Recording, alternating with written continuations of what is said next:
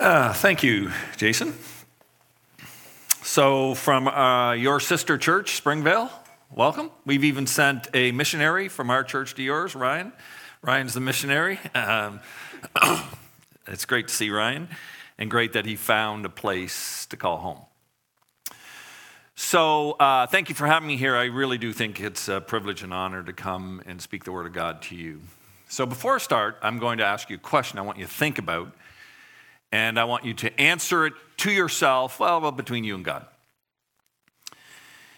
Can you think of a situation where you were praying for God to answer a prayer and He didn't answer it, so you've basically given up praying about it?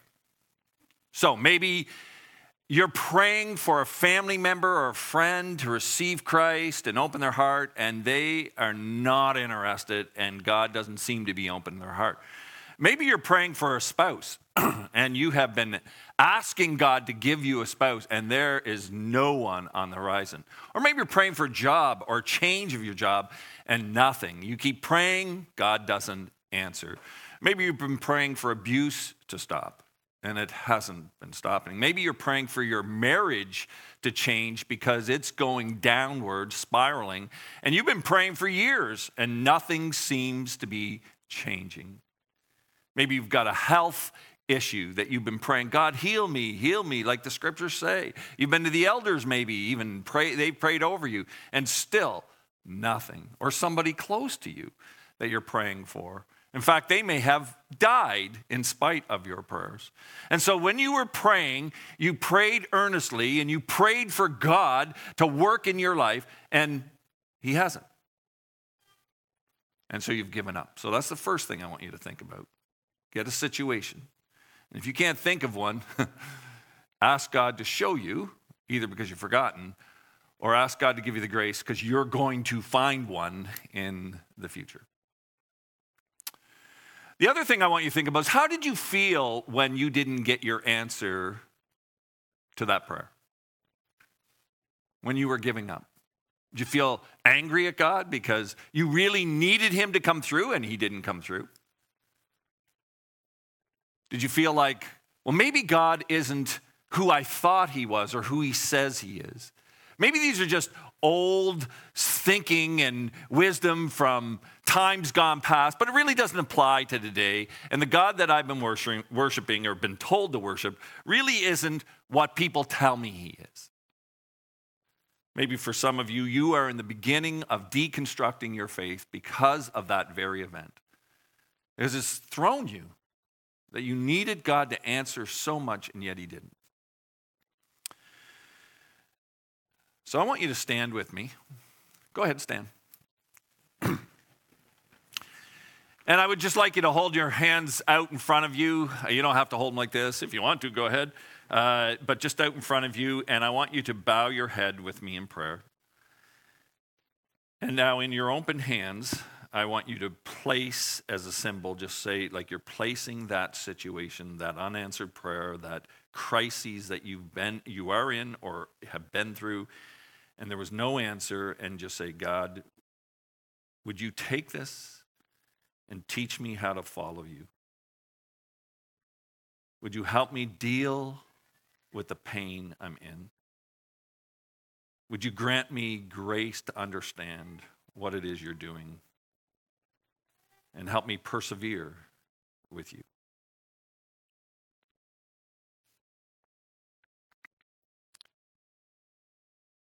So I want you to be real with God right now. You're here to hear His word to your heart. And when we're not real, when we pretend like things aren't true in our life, then the word will not penetrate. It's hard soil. Soft soil, good soil is God, this is true of my life. I don't understand it. I'm struggling with you. That's the heart God seeks and speaks to and hears him. So, Lord, you have heard the prayers of your people. My prayer is that you would bring truth and light and hope through your word. Amen. Thank you. you may be seated. I want you to do that and think of that because I want you to understand the story of Jesus, uh, Luke chapter 18. And it starts here. Then Jesus told his disciples a parable to show them that they should always pray and not give up. What's the point of the story? Well, Ed, the point of the story is to pray and not give up. Oh, thank you. That's the point of the story. That's what scripture says to us. You're allowed to talk to me. If I ask you, well, if I ask you a question, go feel free to answer it. What's the point of the story? Pray and not give up. So when you think of why would Jesus tell us to pray and not give up, why what, what do we immediately imagine? If I pray and not give up, I'll get what I want. That's why Jesus is telling the story. This is the hack in how to get from God what I want. Just persevere and not give up. That's the underlying belief that we often carry with us when we hear about persevering in prayer. But it's not what Jesus taught. In fact, in a certain town, there was a judge who neither, fe- so two things about the judge. This is all we're told about. He didn't fear God, and he didn't care about what people thought. He didn't fear God, which means he didn't care what was right or wrong. He was going to do what he was going to do. And he didn't care about what people thought. In fact, he didn't care about people. He had this nice position, he had power, and he used it as ever, however he wanted. And then there was this certain widow. In comes the, the uh, problem to his life.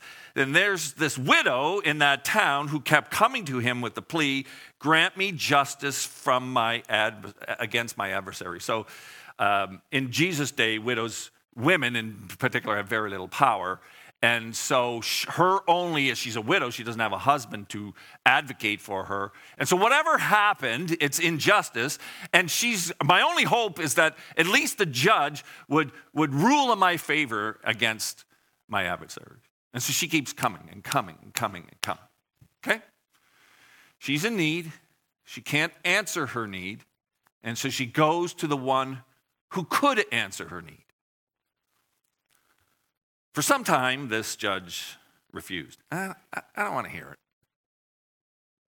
it. Tell that, tell that lady go away. I, I'm not interested in hearing.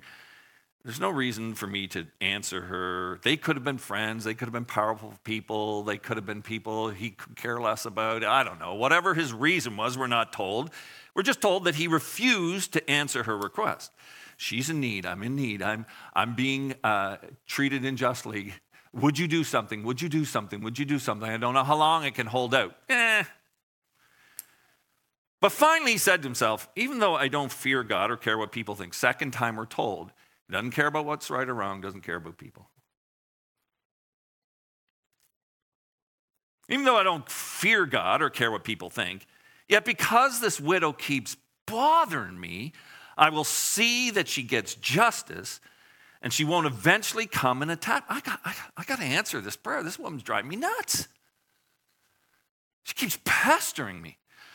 I, I just, oh, for the sake of peace, I'm going to answer her prayer. And the Lord said, now Jesus said, now he tells that story, and now he's going to interpret it and watch closely what he says because it's not generally what we think when we read this story. Listen to what the unjust judge says. And will not the God bring about justice for his chosen ones? What do we know about that judge? Doesn't care about what's right or wrong, doesn't care about justice. Will not God bring about justice for his chosen one who cry out to him day and night? Will he keep putting them off? I tell you, he will see that they get justice and quickly. However, when the Son of Man comes and finds faith on the, will he find faith in the earth? So here's the story, the general interpretation. Keep pestering God and you'll get what you want. Right? That's Generally, what people think this teaches. Pastor God, keep going and going and going until he says, Man, I can't take this Jason anymore. He's just driving me nuts. And I've got the throne room with all the seraphim and cherubim, and then Jason keeps coming in and praying, and he's destroying everything. And so I'm just going to answer. Let's close in prayer, because there's your answer. Now, does that seem like a teaching that Jesus would give, just keep pestering God and you'll get what you want. You should be saying, yeah, I don't think you're ready to close in prayer yet, Ed, because uh, that doesn't seem like it's Jesus like. In fact, that would be a good, eh, that would be a good observation because Jesus compares the just God to the unjust judge. And so, if that were the interpretation we should take from this, keep pestering God to get what you want, then why does Jesus say God is entirely different than the unjust judge? What's that got to do with anything? Because he says, Will he not? So it's a rhetorical question. Will he not bring justice on the earth? And everybody there goes, Yes, of course, because God is what? Just. He cares about what is right. And you are his chosen ones. You may not recognize that phrase. Um, you recognize this one? My precious. recognize that one? It's kind of along the same line, really. Uh, it's right out of Isaiah, and God says, You're being oppressed right now, but I am going to bless you because you are my chosen ones, my precious. But not with that squeak, precious, not with that voice. He doesn't, God, doesn't speak like that. Um, uh, you are my precious. It's a term of endearment. And so the unjust judge, what? Is he, does he love that widow? No, he could care less about her. But God says, You are my precious one. So here's this contrast. If, if this is what? Keep pestering, and like the unjust judge, God will finally give you what you want. Well, the Jesus, well, then why would Jesus say, Well, but God's nothing like that judge? And then, if that's the interpretation, why does Jesus say at the end, what does he mean? Moreover, when the Son of Man comes, will he find faith on the earth? Well, what's it got to do with anything? Maybe it's because the interpretation we give to this story. And even if we're not reading the story, we think naturally that if I just keep praying, God will give me what I want. Well, let me disabuse you of that thinking because it's neither Christian nor godly. And that's why Jesus, most of Jesus' stories require deeper thought. The, the answer is not always obvious when you first read the story. And so with this story. The contrasting of the judge with God or God with the judge is important here because remember, uh, Jesus said that God is just. That means he wants what is right, always wants what is right, always knows what is right, always does what is right. That was just, that's what justice is. Okay? Say this with me. He always wants he always knows. He always does. Okay, that's what justice is. Well, I didn't like the unjust judge. When I pray and I get angry at God because he didn't answer, so I know you're not like this, but when God doesn't answer my prayers, I think he's done something wrong.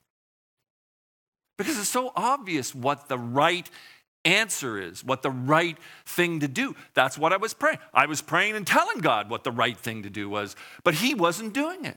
And it assumes when I pray, God, you need to do this for me, it assumes that what I'm saying is the right thing to do. Here's the problem I don't always want what is right. I don't always know what is right, and I don't always do what is right. Fami, you prayed that this morning. Where'd you go, brother? There you are, brother, right at the back. You prayed that this morning. We don't always know, always want, always do what is right.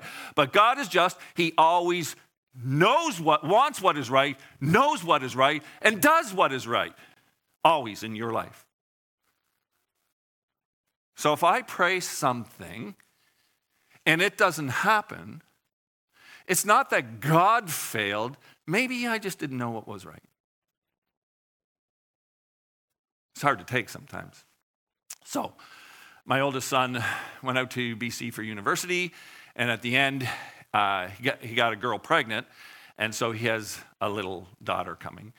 And uh, he went back out there to be with his daughter to see if anything could work out. I told him, don't marry that girl because two wrongs don't make a right. And so he came to that conclusion yeah, this was not a good idea. We, this, this is a bad situation. But he has a daughter now. And so now he has a daughter with another woman who's not his wife. And they're trying to figure out custody. So I don't know, some of you may have been in a custody battle here, but it is a dogfight, especially when one doesn't want to let the other have any kind of custody of the child. And so for four years, Crystal and I and my son prayed and prayed and prayed.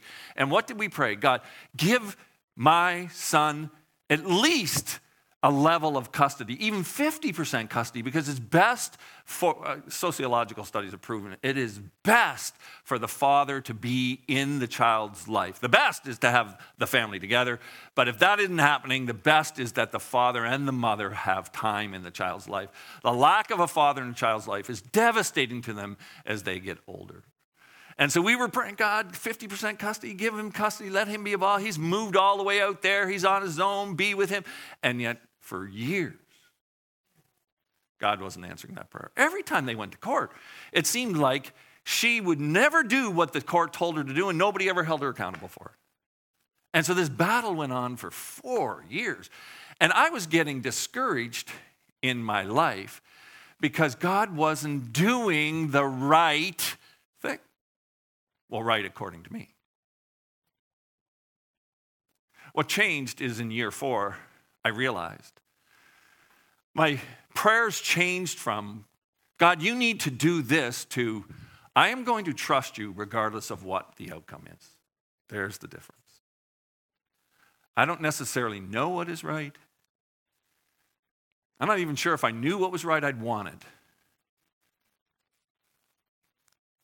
It all changed when I was willing to say to God, I'm going to trust you regardless of what the outcome of this is. That you're good and that you know what is right and you'll do what is best.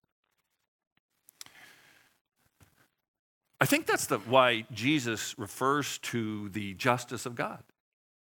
Because when we're praying for things like our family, our children to come back to the Lord, to have children when we can't have children, to find a spouse when we can't find a spouse, to get a break in our work when we can't, in our career when we can't get a break.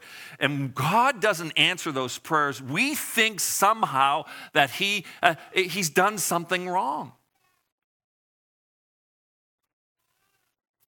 And maybe faith means to trust God even though it's not going the way I think it should go. The second thing he says, he calls them their chosen ones. So if, if you know, pestering God until he gives us what he wants is the interpretation of this story, well, then why does Jesus contrast the unjust judge with the Father by saying, showing that the Father loves his people? He loves you. Everything you're going through right now, he loves you. He loves you. He just loves you. You never were able to earn the love in the first place, and He chose to love us out of His character and goodness for us. And so, right now, even though you're maybe you're not even following God, you're kind of going off, the, He still loves you. Now, I can tell you, there's consequences to it. I've watched it happen in my life and my son's life, but it doesn't mean He stops loving you.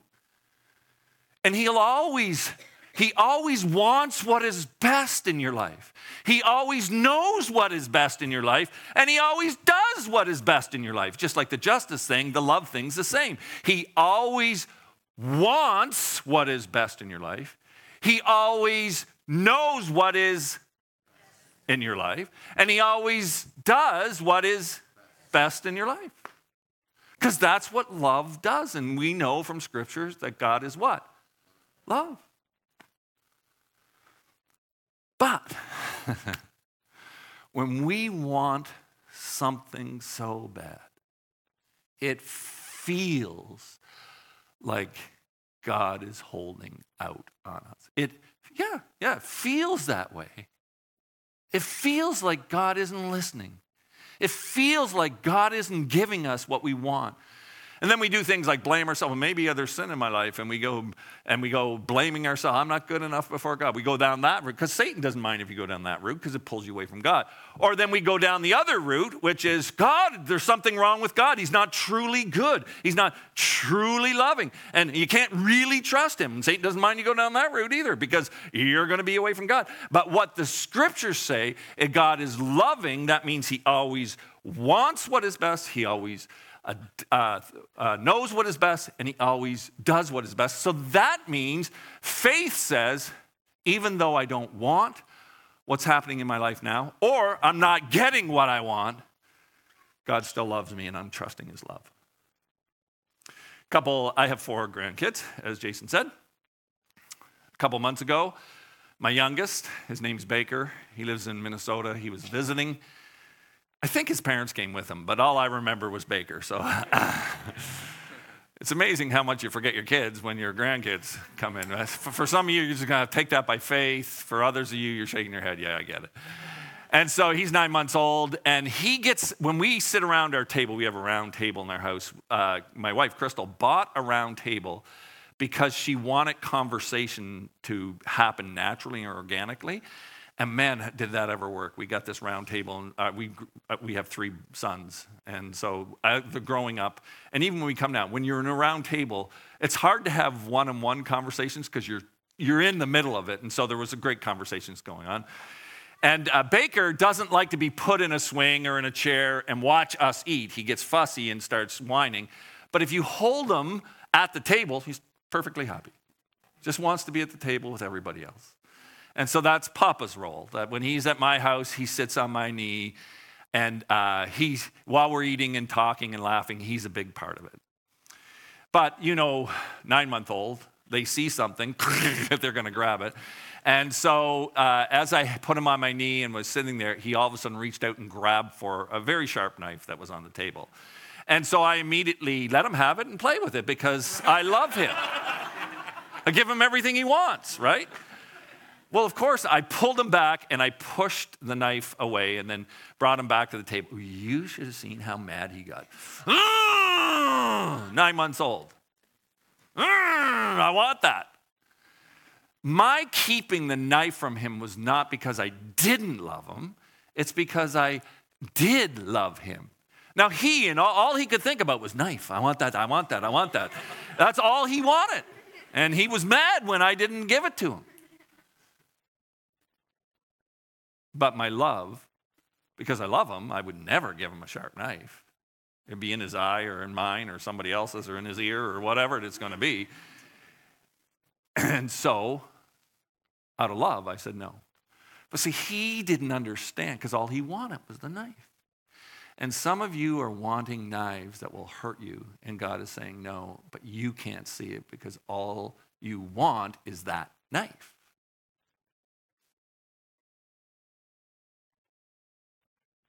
And God says, No. No. Because I love you. And the shift of faith is God, you're not good because you won't give me what I want. The shift that comes through faith is God, I trust you even though you don't give me what I want. See the difference? Now, this is what leads to this final statement in this story where um, Jesus says, like when I come, will I find faith on the earth? Now this makes sense. Because the journey from I want, or this is the right thing, to God, I'll trust you, is a long journey that only happens in prayer. Prayer. It's prayer where God changes us from asking for what we want to becoming what He wants. that's worth writing down. I'm telling you, it's, it's, fantastic. Prayer is where God changes us from asking for what we want to becoming what He wants. Huh. The reason for God not answering your prayer and giving you what you want is because it's neither wise nor loving. And so the journey to get from self centeredness, where I determine what's right and best and good, to where I trust God for what is best and right and good, is a journey through prayer. And the harder it is when you're praying for a child to come back to God, that is no small thing. And the consequences of that are eternal. And so when God's not answering it, it is a big step to go from God, why won't you answer me, to God, I will trust you with my son or my daughter's life. When you want to have a child, but you can't have a child, and you've been praying and praying and praying and God isn't answering, it is a huge step to go to God, I will trust you and follow you even if you don't give me a child. How do you get from there to there? Prayer. It's in prayer. It's when you're pouring your heart out to God and you're searching His Word and you're coming to worship Him. And in this process of prayer over time, God, four years for me with my son. Four years until I got from, why aren't you doing what I'm asking you to, till I trust you with my son and my granddaughter and their lives, regardless if you do what I pray for.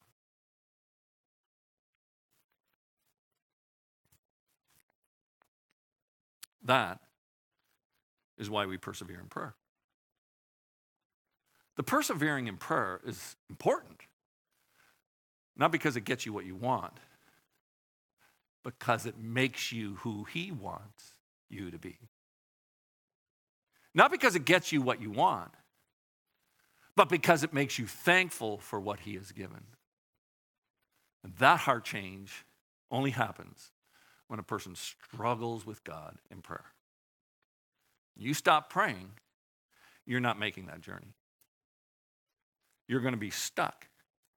And you're going to believe God isn't good, he, doesn't, did, he didn't do what was right, what was needed.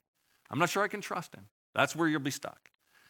But you journey and persevere in prayer with faith in who God is, and then aligning your understanding and your thinking and your circumstances with God instead of trying to align God with your circumstances. You know the difference, right? God, here's my circumstances. Now you become and do what I want you to do, versus God, here's my circumstances. This is who you are. I'm going to see my circumstances through you and then trust you for whatever that means. There's a big difference. And that journey is prayer. And so that's why Jesus said, Hey, when I come back, because you're going to go through some difficult things if you're a follower of Jesus, are you going to, is there going to be people trusting me or are you turning away?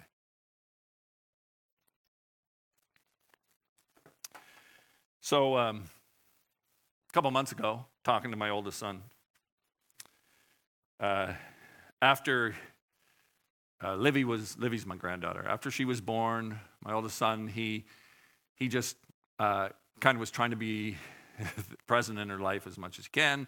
Then eventually he met a girl and they got married, and they still went through. They were still in, that was in the middle of them going through the custody battle. Um, as of January, uh, he, my son was awarded 50% custody for uh, Livy. And so they have an arrangement that comes back and forth.